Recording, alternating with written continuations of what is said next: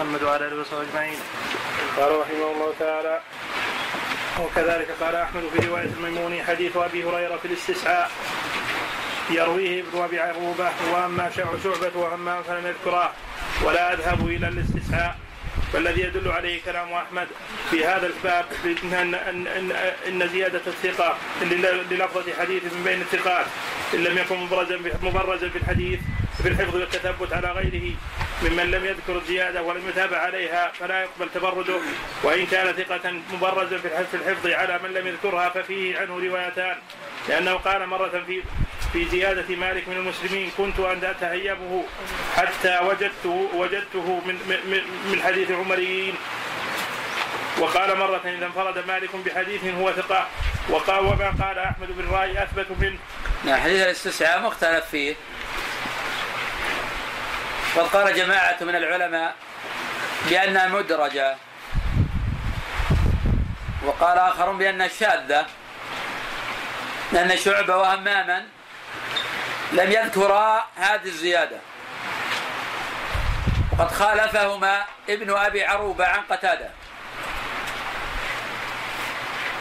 فالذي يظهر من هذه الزيادة أنها غير محفوظة، وأنها ليست من كلام النبي صلى الله عليه وسلم، لوجهين: الوجه الأول أن شعبة وهماما لم يرويا هذه الزيادة.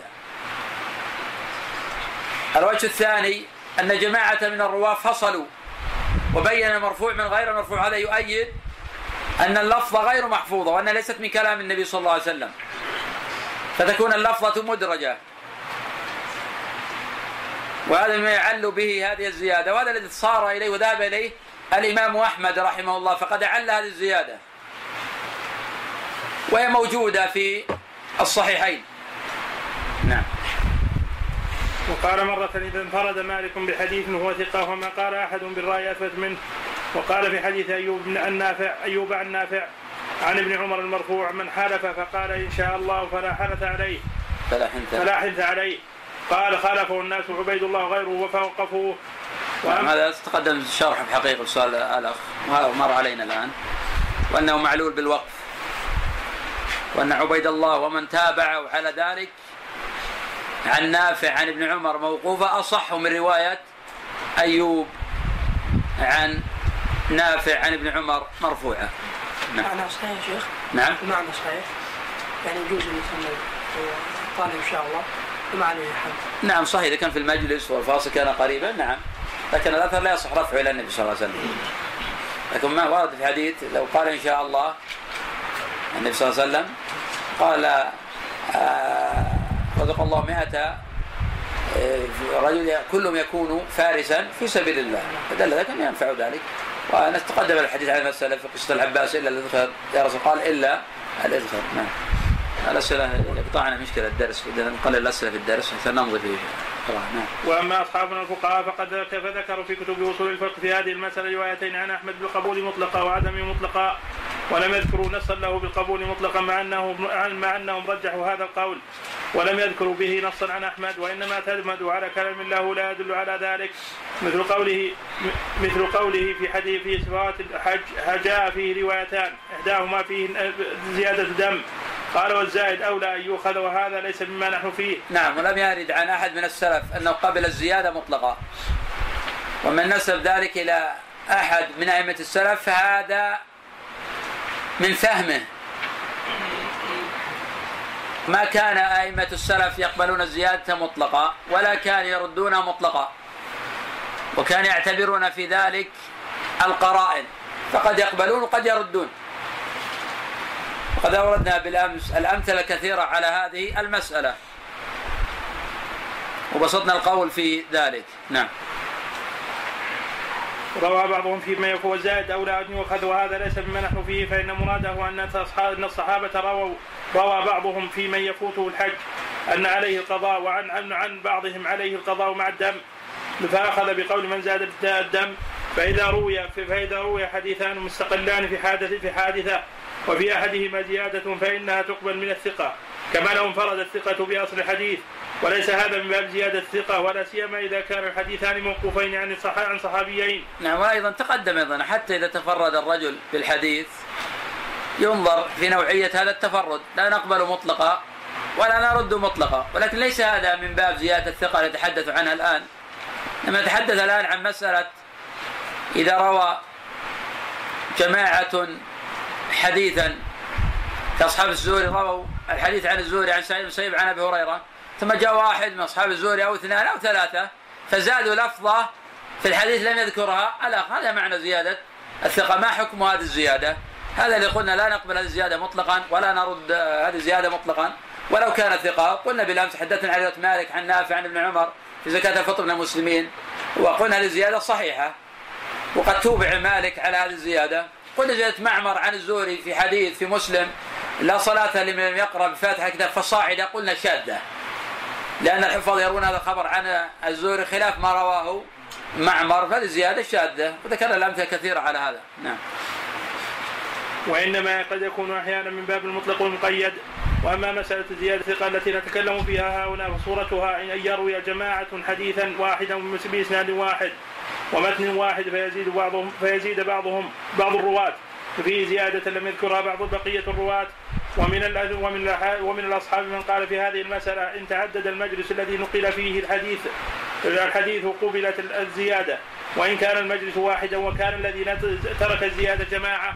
هذا يذهب إليه الترمذي رحمه الله، وذكر رحمه الله الترمذي هذا على حديث شعبة وسفيان عن أبي إسحاق السبيعي عن أبي بردة عن النبي صلى الله عليه وسلم لا نكاح إلا بولي، فقد رواه إسرائيل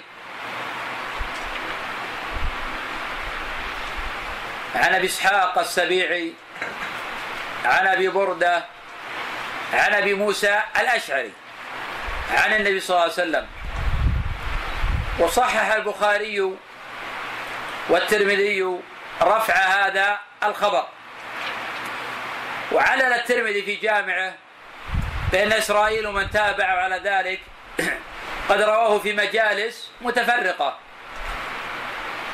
وسفيان وشعبة قد روى هذا الحديث في مجلس واحد. لكن يبقى في إشكال آخر، حب أنهم قد رويا في مجلس واحد، شعبة وحده أو سفيان وحده عن كل هؤلاء، عن إسرائيل وشريك والربيع وأمثال هؤلاء، تبقى العلة موجودة في الحقيقة، خاصة أن أوثق الناس في أبي إسحاق السبيعي هما شعبة وسفيان،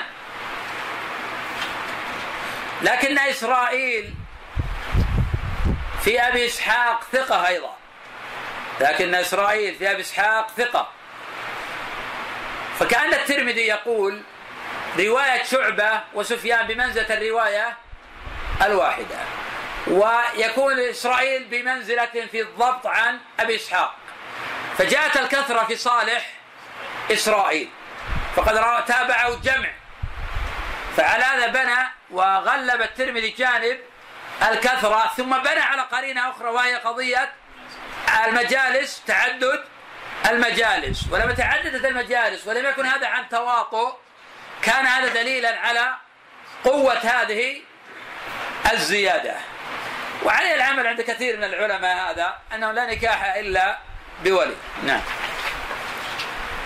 لا يجوز عليهم وهم لم تقبل الزيادة، وإن كان ناقل الزيادة جماعة كثيرة قبلت، وإن كان راوي الحديث يرى راوي زيادة واحدا والنقصان واحدا قدم أشهرهما وأوثقهما في الحفظ والضبط. قال وإن خالفت الزيادة ظاهر المزيد عليه لم تقبل، وحملوا كلام أحمد في حديث السعاية على ذلك، وليس بكلام أحمد تعرض لشيء من هذا التفصيل، وإنما يدل كلامه على ما ذكرناه أولا.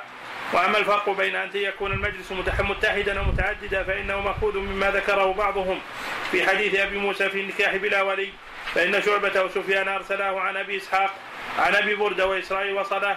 ويقال إن سماع شعبة, شعبة وسفيان كان واحدا والذي والذين وصلوه جماعة، فالظاهر أنهم سمعوه في مجالس متعددة. وقد أشار الترمذي في هذا إلى في كتاب النكاح كما تقدم. وحكى أصحابنا الفقهاء عن أكثر الفقهاء والمتكلمين قبول الزيادة إذا كانت من ثقة ولم تخالف المزيد، وهو قول الشافعي. وعن أبي حنيفة أنه لا تقبل أنها لا تقبل وعن أصحاب مالك في ذلك وجهان. وفي حكاية ذلك عن الشافعي نظر، فإنه قال في الشاذ هو أن يروى وأن يروي ما يخالف الثقات.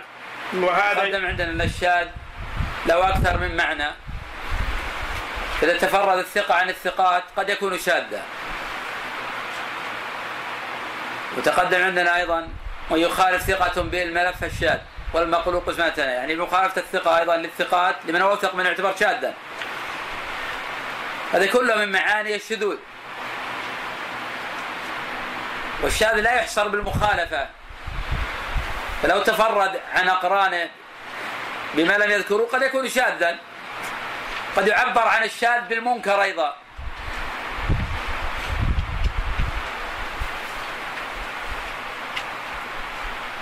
وعلى هذا إذا جاء المكثر كقتادة أو الزهري أو أبي إسحاق السبيعي أو عمرو بن دينار أو يحيى بن أبي كثير أو الأعمش وتفرد واحد من أصحابهم بما لم يذكره الآخرون، ينبغي التدقيق في ذلك.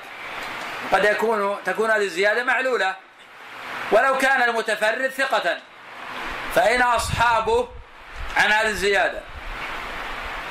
وهذا يجعلنا نرجع بما شرحناه فيما مضى إلى مسألة الطبقات. وأصحاب الطبقة الأولى لا غرابة أن يتفردوا لكثرة حديثهم ولملازمتهم. وأما أصحاب الطبقة الخامسة والسادسة الذين لم يروا إلا الحديث والحديثين كيف حينئذ نقبلهم؟ وذاك ذكرنا ومثلنا بمسألة حديث مالك عن نافع عن ابن عمر: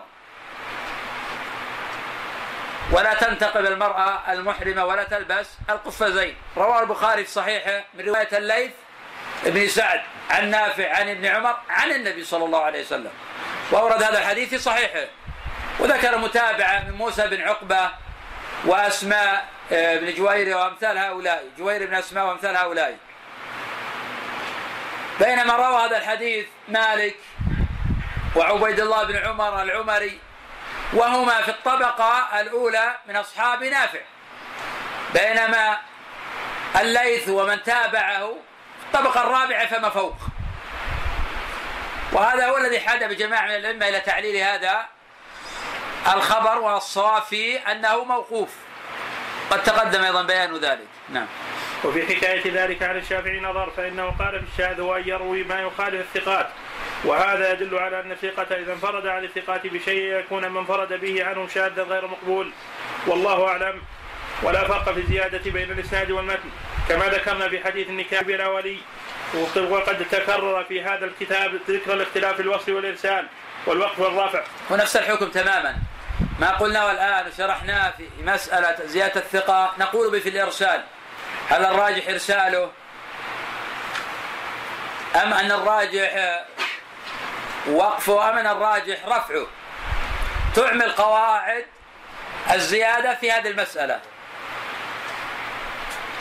كحديث من سمع النداء فليجب ومن لم يجب فلا صلاة له إلا من عذر. جاء موقوفا على ابن عباس، جاء مرفوعا، والذين أوقفوه أرجح. وكحديث لبيك عن شبرمة قال: من شبرمة؟ قال: أخ لي وقريب. جاء مرفوعا موقوفا، والذين أوقفوا هذا الخبر أصح كما قاله الإمام أحمد وغيره. وكحديث جعلت لي الأرض مسجدا وطهورا إلا المقبرة والحمام، جاء مرفوعا من حديث أبي سعيد عن النبي صلى الله عليه وسلم، وجاء مرسلا من رواية عطاء عن النبي صلى الله عليه وسلم: والذين أرسلوه أوثق وأضبط. فتعمل هذه القواعد في مسألة الرفع والإرسال. كحديث أيضا من حسن إسلام المرء ترك ما لا يعنيه، روى قرة بن عبد الرحمن المعافري عن الزهري عن أبي سلمة عن أبي هريرة عن النبي صلى الله عليه وسلم، ورواه مالك وغيره من الحفاظ عن الزهري عن علي بن حسين زين العابدين عن النبي صلى الله عليه وسلم. وهذا أصح، لأن الزهري مالكا أوثق بكثير بمراحل من قرة بن عبد الرحمن، بل مالك أوثق من ألف من أمثال قرة بن عبد الرحمن. قرة أحسن أحواله يكون صدوقا سيء الحفظ، ومع هذا لم يتفرد بإرسال مالك، تابعه عقيل وغيره من الحفاظ من أكابر أصحاب الزهري، فإرسال هذا الخبر أرجح وأصح. نعم. ولا فرق في زيادة بين الإسناد والمتن كما ذكرنا في حديث النكاح بالأولي، وقد تكرر في هذا الكتاب ذكر الاختلاف في الوصل والإرسال والوقف والرافع وكلام أحمد وكلام أحمد وغيره من وغيره من الحفاظ يدور على اعتبار قول الأوثق في ذلك. ولا أحفظ أيضا وقد قال أحمد في حديث أسنده في حديث أسنده محمد بن سلمة أي شيء ينفع وغيره يرسله. وذكر وذكر الحاكم أن أئمة الحديث على أن القول قول الأكثرين الذين أرسلوا الحديث، وهذا وهذا يخالف تصرفه في يخالف تصرفه في في, في المستدرك. وقد صنف بذلك الحافظ أبو بكر الخطيب مصنفا حسنا سماه تمييز المزيد في متصل الأسانيد، وقد سماه قسمين: أحدهما ما ما ما حكم فيه بصحة هذه الزيادة في الإسناد وتركها، والثاني ما حكم فيه برد الزيادة وعدم قبولها. ثم إن الخطيب تناقض، فذكر في كتاب الكفاية للناس مذاهب للناس مذاهب في في الاختلاف الرواة في إرسال الحديث ووصله، كلها لا لا تعرف عن أحد من متقدم الحفاظ، إنما هي مأخوذة. وقد سبق شرحنا هذا، إنما يذكر الخطيب أحيانا في الكفاية عن أهل العلم وعن الحديث ليس من كلام أهل الحديث، إنما هو مأخوذ ومجموع من كلام متكلمين ومن كلام فقهاء ومن كلام المتأخرين، وليس هو مذهبا لأهل الحديث. وأحيانا يذكر أقوال أربعة خمسة لا يعرف واحد منها عن أهل الحديث، وهذا من الأهمية بمكان، وقد نبهت على ذلك مرارا. فلا يخلط علم الحديث بعلوم أهل الكلام وعلوم الفقهاء، أهل الحديث شيء والفقهاء شيء آخر. كذلك اللي يذكرون في باب التواتر أن يفيد العلم اليقيني بشروطه، ثم يذكر بعد شروط أن يروي عدد كثير، أن تكون كثرة في جميع طبقات السند، أن تحيل العادة تواطؤهم على الكذب، أن يكون مستند الخبر ملحوس. هذا كلام ابن حجر في النزهة، وهذه من أقوال المتكلمين وأهل البدع، ليست من أقاويل أهل العلم وأهل الحديث. كذلك مسألة زيادة الثقة مطلقة، لا يعرف هذا القول إلا عن أهل الكلام والفقهاء، ما يعرف عن أهل الحديث، وإنما من قال النسب ذاك عنهم فقد وهم. وأمثلة ذلك كثيرة، تذكر الأقوال تحكى على أنها من أقاويل أهل الحديث لأنها ذكرت في كتب المصطلح وهي غير معروفة عن أهل الحديث، إنما هي من أقاويل الفقهاء ونحوهم. نعم. ثم إنه اختار أن زيادة من الثقة تقبل مطلقا كما أصره المتكلمون وكثير من الفقهاء، وهذا يخالف تصرفه في كتاب تمييز المزيد. وقد عاب تصرفه في كتاب في كتاب تمييز المزيد بعض محدث الفقهاء وطمع فيه لموافقته لهم في كتاب الكفاية. وذكر بالكفاية كتاب حكاية عن حكاية عن البخاري أنه سئل عن عن حديث أبي إسحاق في النكاح بلا ولي، قال: زيادة من الثقة مقبولة وإسرائيل ثقة. وهذا وهذه الحكاية إن صحت فإنما مراده أن أن زيادة في إنما مراده الزيادة في هذه في هذا الحديث، وإلا فمن تأمل كتاب تاريخ البخاري تبين له قطعا أنه لم يكن يرى أن زيادة كل ثقة أن زيادة كل ثقة في في الإسناد مقبولة. الدارقطني يذكر في بعض المواضع أن الزيادة من الثقة مقبولة، ثم يرد في أكثر المواضع زيادات كثيرة من الثقات ويرجح الإرسال على الإسناد. نعم. أراد الحافظ ابن رجب رحمه الله تعالى يبين في هذا أن الدارقطني رحمه الله تعالى ليس ممن يقبل الزيادة مطلقة، إنما يقبلها أحيانا ويردها أحيانا. تقدم بالأمس أنه لا يعرف عن أحد من الأئمة المتقدمين بأنه قد صرح بأن الزيادة مقبولة مطلقة، بل كان أئمة السلف يعتبرون في ذلك القرائن، وهذا هو الصواب. قد نقبل الزيادة وقد نردها.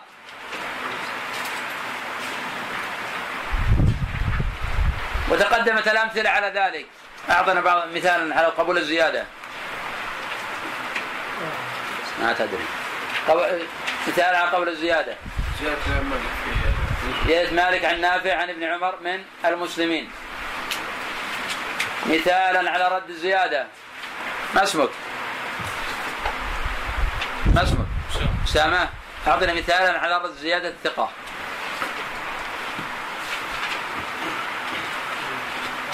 ذكرنا بالأمس عدة أمثلة وقبل الأمس عدة أمثلة، لو جمعت بلغت أكثر من عشرين مثالا. نعم نعم إنك لا تخلف الميعاد. زيادة الشاذة لماذا؟ وإلى عنا بأن الشاذة من الذي رواها؟ من الذي تفرد بها؟ من الذي خالف؟ رجع بياقة من طريق لا قبله، نريد نحدد موطن الشذوذ. طريق من؟ تعرف؟ محمد بن عوف. محمد بن عوف عن علي بن عياش علي بن المنكدر عن شباب حمد عن المنكدر عن جابر عند البيهقي كما قال الأخ. طيب ما موطن الشذوذ؟ علي بن عياش تفرد.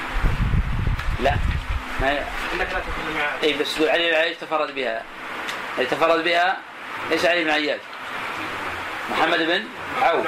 يعني خالفه علي بن مديني وأحمد بن حنبل في مسند والبخاري في صحيح، ولم يذكر واحد منهم زيادة إنك لا تخلف، فصارت شاذة. طيب زيادة وتوضأ لكل صلاة شاذة ولا غير شاذة؟ المستحاضة شاذة. ما وجه شذوذها؟ نعم فرد بها حماد بن زعيد. طيب البقية هذا حدثنا عنه يا اخوان في الامس وقبل الامس والذي قبله. طيب ما يخالف، عطنا ولا لماذا وين وجه الشذوذ؟ نتعرف الى الحديث والروايه ولماذا حكمنا على زياده بالشذوذ؟ لابد نحن نقرا درس علل، يختلف درس الفتوى عن درس العلل، ياخذ درس الحديث الذي مرتبط بالفقه تمر عليه مرات قد تسرع فيه لاجل العناية بالمتن. نحن نحن درس علل، وما دمنا في درس علل لابد نكون آه نأخذ المسألة عن عمق من أصلها.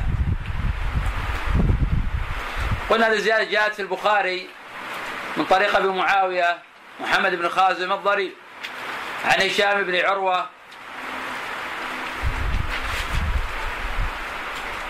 وأبو معاوية عن هشام في كلام وخالفه مالك وغيره من الحفاظ فلم يذكر هذه الزيادة. وجاءت الزيادة في حديث حماد بن زيد عن هشام وحذفها مسلم من صحيحه عمدا، قال في صحيحه وفي حديث حماد بن زيد حرف تركناه عمدا. طيب ما في أمثلة أخرى على زيادة وشذوذ؟ زيادة اليرقه زيادة اليرقه تفرد بها علي بن يسر عن من؟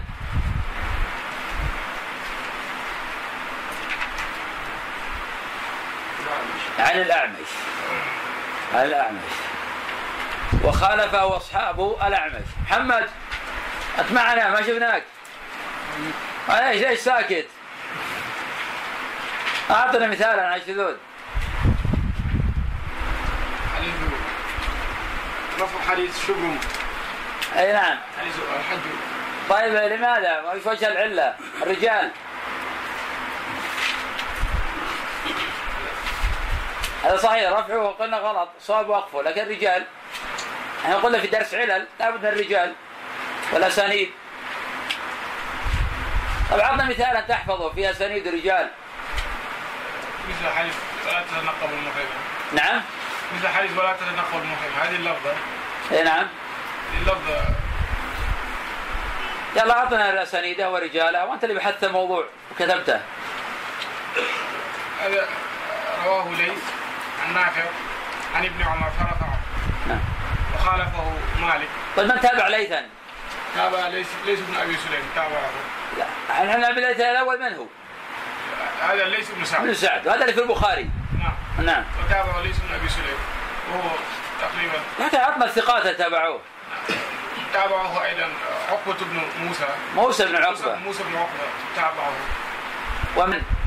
وكذلك جويرية جويرية بن أسمع تابعه. هناك خلاف في عبيد الله بن عمر العمري هل تابعه؟ نعم. والصحيح أنه لم يتابعه. نعم. ومن رواه موقوفا من هو؟ مالك. مالك نافع عن ابن عمر. نعم. وعبيد الله بن عمر العمري على الصحيح، وكذلك أيوب السختياني. نعم. أيوب بن أبي تميمة السختياني. نعم صحيح. نعم. فدل على أن مرادهم زيادة الثقة في مثل تلك المواضع الخاصة وهي إذا كانت الثقة إذا كان الثقة مبرزا في الحفظ. وقال الدارقطني في حديث زاد في إسناده رجلان ثقتان رجلا وخالفهما الثوري فلم يذكره، قال لولا أن الثوري خالف لكان القول قول من زاد من زاد فيه، لأن زيادة الثقة مقبولة، وهذا وهذا تصريح بأنه إنما يقبل زيادة الثقة إذا لم يخالف من من هو أحفظ منه عنه. وأما الزيادة في في المتون وألفاظ الحديث فأبو داود رحمه الله تعالى في كتاب السنن أكثر الناس أكثر أكثر الناس اعتناء بذلك، وهم ما يعتني به محدث الفقهاء. قال الحاكم هذا مما يعز وجوده ويقل في أهل الصنعة من من يحفظه. وقد كان أبو بكر بن زياد ابن ابن زياد النسابوري الفقيه ببغداد يذكر يذكر بذلك، وأبو نعيم عبد الملك ابن ابن محمد بن عدي الجرجاني بخراسان، وبعدهما شيخنا أبو الوليد يعني حسان بن عطية بن محمد القرشي. وذكر الحاكم لذلك أمثلة منها حديث الوليد بن العزار عن أبي عمرو الشيباني عن ابن مسعود: سألت النبي صلى الله عليه وسلم أي العمل أفضل؟ قال: الصلاة لأول وقتها. وقال: هذه زيادة لم يذكرها غير بن دار والحسن بن ابن مكرم، وهما ثقتان، عن عثمان بن عمر عن مالك بن مغول عن الوليد بن عزار عن أبي عمرو الشيباني. وقال الدارقطني: ما رأيت أحفظ من أبي بكر بن زياد، كان يعرف يعرف زيادات الألفاظ في المتون. قال: وكنا في مجلس فيه أبو طالب والجعابي وغيرهما، فجاء فقيه فسأل من روى عن النبي صلى الله عليه وسلم وجعل تربتها طهورا، فلم يجيبوه، ثم قاموا وسألوا أبا بكر بن زياد ابن زياد ابن زياد ابن زياد فقال: نعم، حدثنا فلان وسرد الحديث. والحديث خرجه مسلم في صحيحه من حديث ذو حذيفة، وخرجه ابن خزيمة في صحيحه ولفظه: وجعل ترابها لنا طهورا. وقد تقدم الحديث في كتاب الصلاة في باب ما جاء أن الأرض كلها ط... أن الأرض كلها مسجد، وهذا أيضا من ليس مما نحن فيه، لأن حديث حذيفة لم يرد بإسقاط لم يرد بإسقاط هذه اللفظة وإثباتها. نعم، اللفظة محفوظة، حديث زيادة وجعل ترابها لنا طهورا، اللفظة محفوظة، وهي في صحيح الإمام مسلم حديث حذيفة. وهذا البحث في غير ما نحن فيه، لأن هذا في تفرد في أصل الحديث، ونحن في تفرد في الزيادة. ولكن هل تقيد حديث جعلت لي الأرض مسجد وطهورا؟ الجواب لا، لأن جمهرة الأصوليين يقولون إن الخاص إذا ذكر بحكم العام لا يقيده. جماهير الأصوليين يقولون إن الخاص إذا ذكر بحكم العام لا يقيده، وهذا الصواب.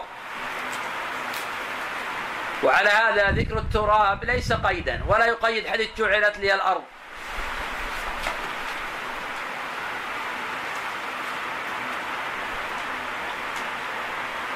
وعلى هذا لا يحتج بالحديث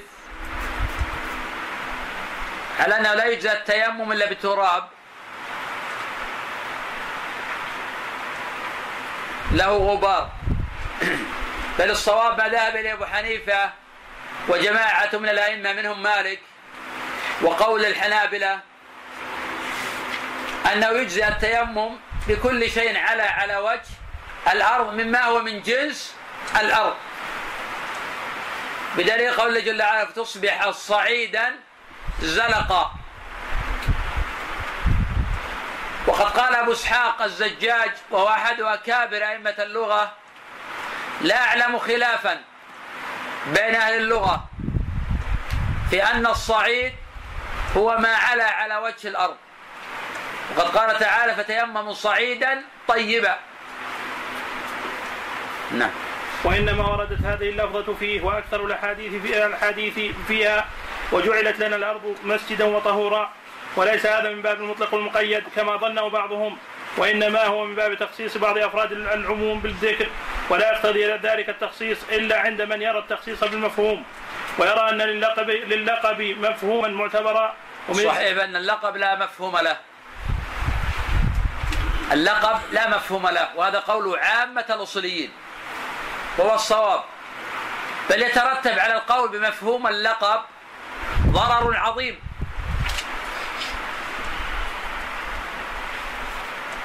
ولا يجوز القول بمفهوم اللقب. لكن حين تقول بمفهوم اللقب فيعني من قول الله جل وعلا محمد رسول الله يعني أن غير محمد ليس برسول، هذا مفهوم اللغز. إذا ذكر الخبر ما عدا تقول جاء زيد، يعني مما مفهوم اللقب أن ما جاء غير زيد، وهذا فاسد.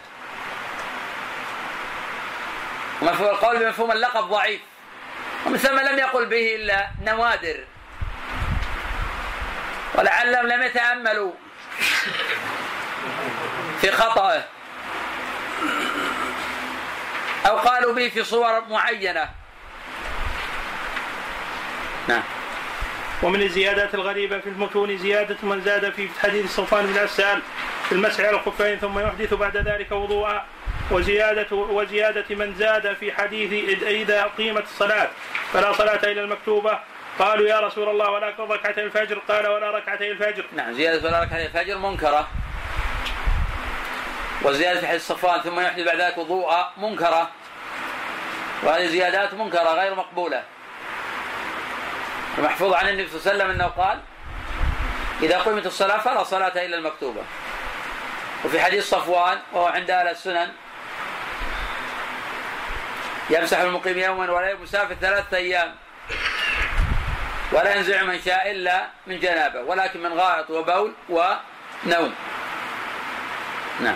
وقد ذكرنا الحديثين في موضوع في موضوعهما من الكتاب وهما زيادتان ضعيفتان. وقد ذكر مسلم في كتاب التمييز حديث عن ابن نابل عن ابي الزبير عن جابر ان النبي صلى الله عليه وسلم كان يقول بالتشهد بسم الله وبالله والتحيات لله الحديث، وذكر ان زياده التسميه في التشهد تفرد بها ايمن بن نابل. نعم، لا يصح عن النبي صلى الله عليه وسلم شيء في التسميه في بدايه التشهد، وانما جاء هذا عن ابن عمر وانما جاء هذا عن ابن عمر واما عن النبي صلى الله عليه وسلم فلا يصح في الباب شيء، ولا تشرع التسمية في بداية التشهد، لأن الحجة لا تقوم إلا بما ثبت عن النبي صلى الله عليه وسلم. وزاد في آخر التشهد وأسأل الله الجنة وأعوذ به من النار، وذكر أن الحفاظ ورووه عن أبي الزبير عن طاووس عن أبي عن ابن عباس نعم. عن ابن عباس دون هاتين الزيادتين. قال والزيادة في الأخبار لا تلزم إلا من الحف عن الحفاظ الذين لم يكثر عن عليهم الوهم في في حفظهم. قال رحمه الله تعالى وذكر مسلم أيضا في هذا الكتاب رواية عن رواية من روى من الكوفيين ممن روى حديث ابن عمر في سؤال جبريل للنبي صلى الله عليه وسلم عن شرائع الإسلام فأسقطوا من الإسناد عمر، وزاد في المتن ذكر الشرائع. قال قال مسلم بهذه الزيادة هي غير مقبولة لمخالفة من هو أحفظ منهم من الكوفيين كسفيان ولمخالفة أهل البصرة لهم قاطبة، فلم يذكروا هذه الزيادة وإنما ذكرها طائفة من المرجئة ليشيدوا بها مذهبهم. وأما زيادة عمر في الإسناد فقال أهل البصرة أثبتوا وهم له أحفظ من أهل الكوفة إذ هم زائدون في الإسناد ولم يحفظه الكوفيون في الإسناد عمر في الإسناد عمر إذ هم الزائدون في الإسناد عمر ولم يحفظه الكوفيون، ولهو الحديث للزائد والحافظ لأنه في معنى الشاهد الذي حفظ في شهادته ما لم يحفظه صاحبه.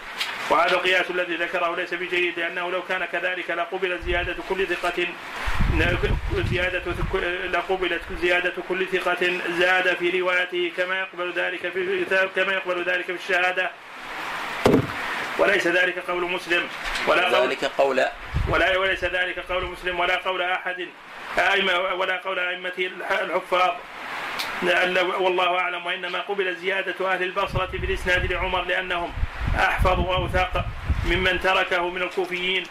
وفي كلامه ما يدل على أن صاحب الهوى إذا روى ما يعضد هواه فإنه لا يقبل منه لا سيما إذا انفرد بذلك.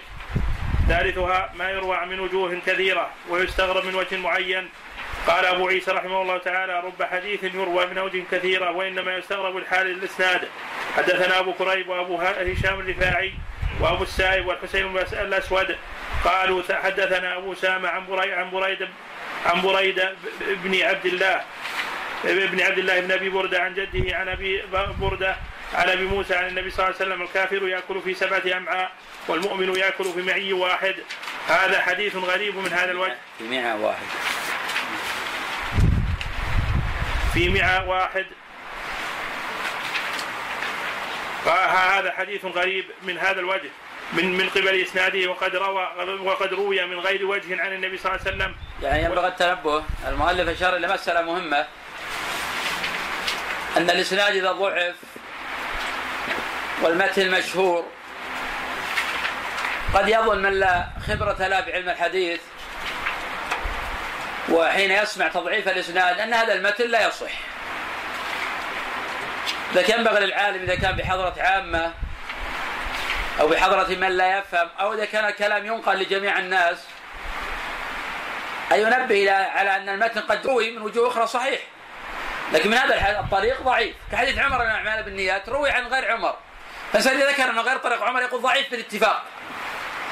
المتلقي اللي ما يفهم عن الصناعة الحديثية يظن المتن ضعيف بالاتفاق، فأنت تنبه أنه من حديث عمر ثابت بالاتفاق.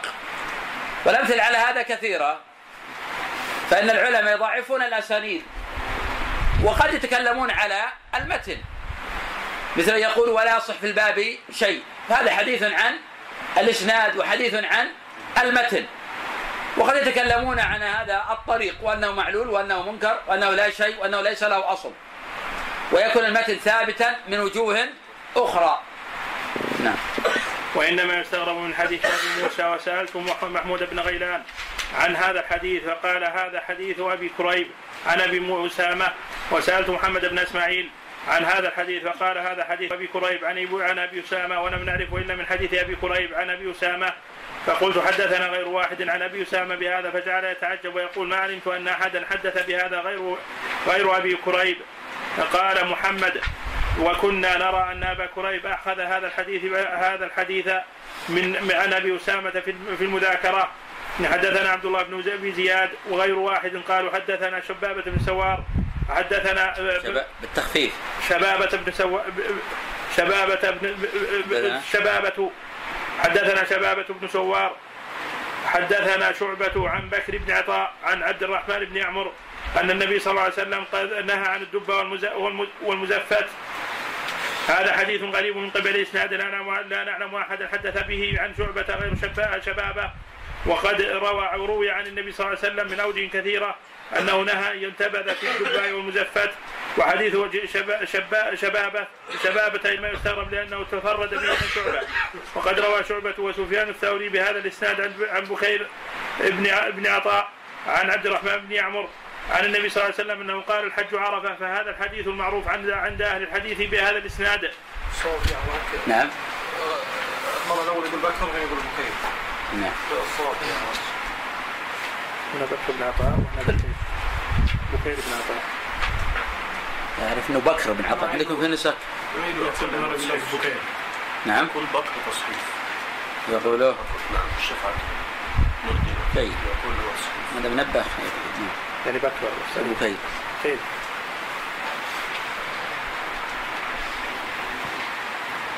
هذا نوع من هذا نوع آخر من الغريب، وهو أن يكون الحديث روي روي عن يروى عن النبي صلى الله عليه وسلم من طرق معروفة، ويروى عن بعض الصحابة من وجه يستغرب عنه بحيث لا يعرف حديثه إلا من هذا إلا من ذلك الوجه.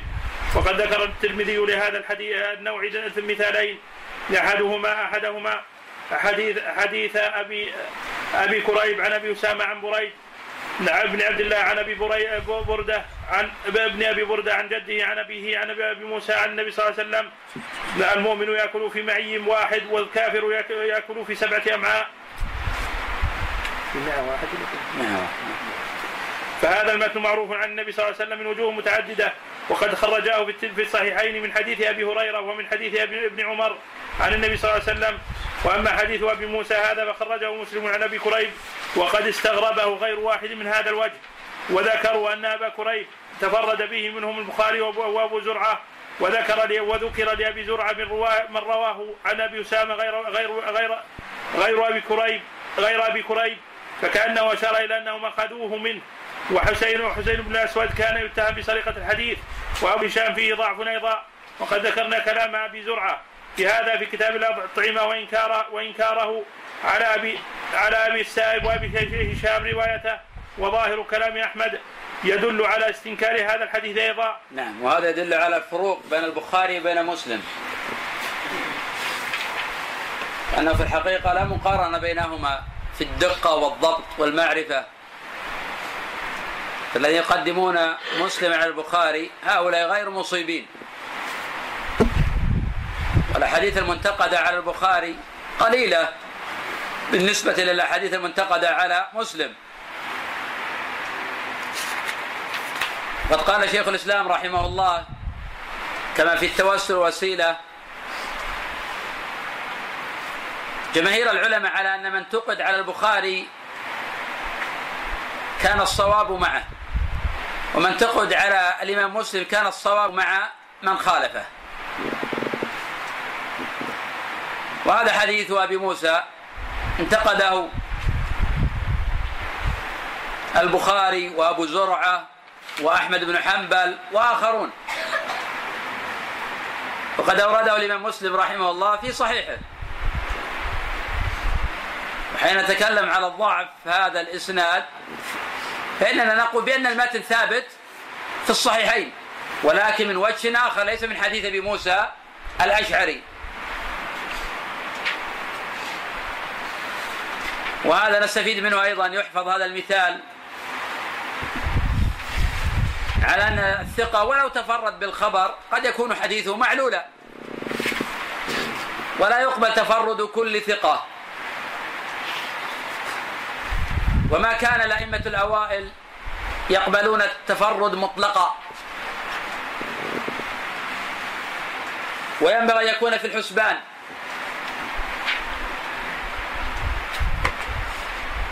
أن التفرد قد يكون مقبولا وقد يكون غير مقبول، وأن الحكم على الأسانيد بناء على ظاهر الإسناد غلط، وأن ثقة الرواة لا تعني صحة الإسناد. وإذا قيل عن الحديث رجال ثقات لا يعني أنه صحيح، قد يكون رجال ثقات وهو منقطع. وأيضا حتى لو قيل رجال ثقات وقد سمع بعضهم من بعض لا يعني صحته، قد يكون معلولا أو قد يكون شاذا أو قد يكون مضطربا.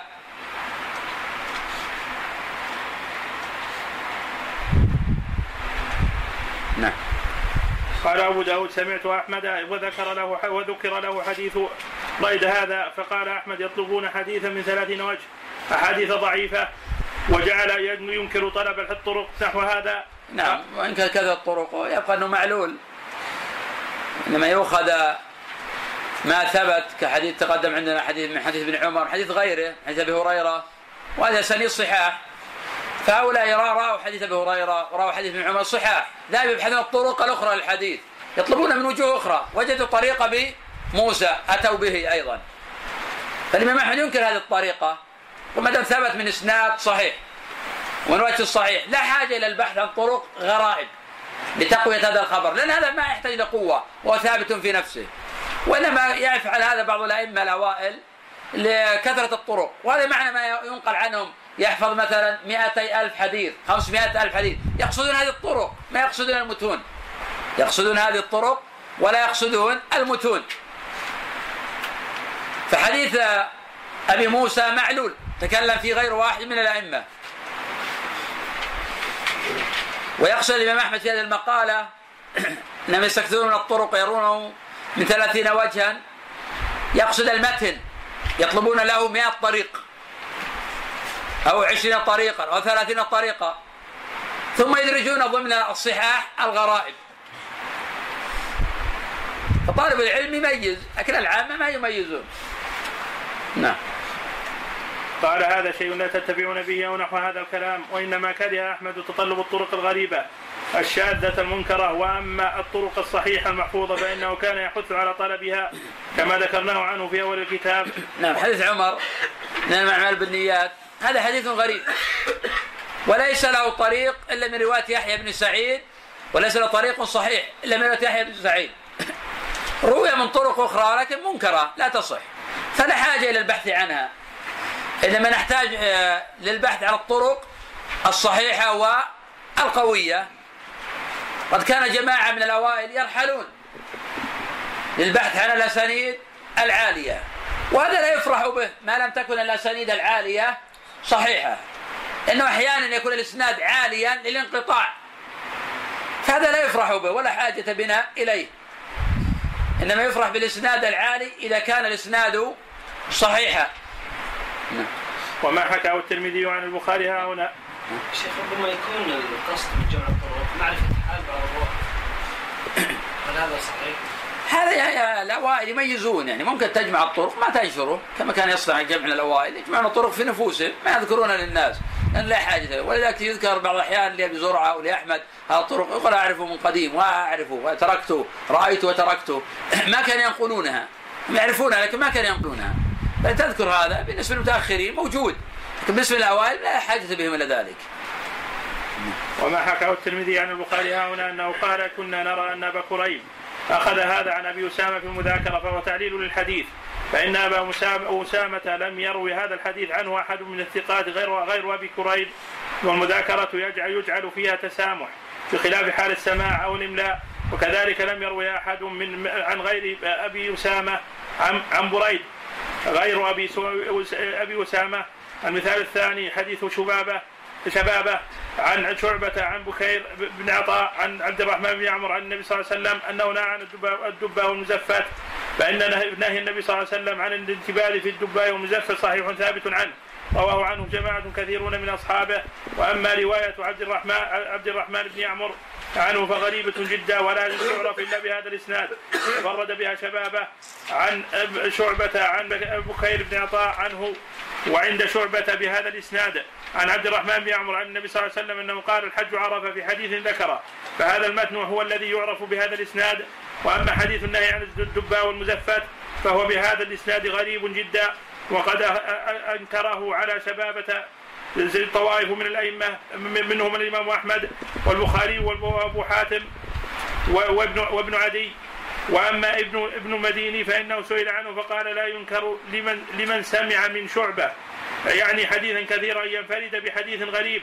وقال أحمد إنما روى روى شعبة بهذا الإسناد حديث الحج عرفة حديث الحج عرفة الحج بحيث يشير أنه لا يعرف بهذا الإسناد غير حديث الحج، وقد سبق ذكر هذا الحديث مع الكلام عليه في كتاب الأشربة والله أعلم.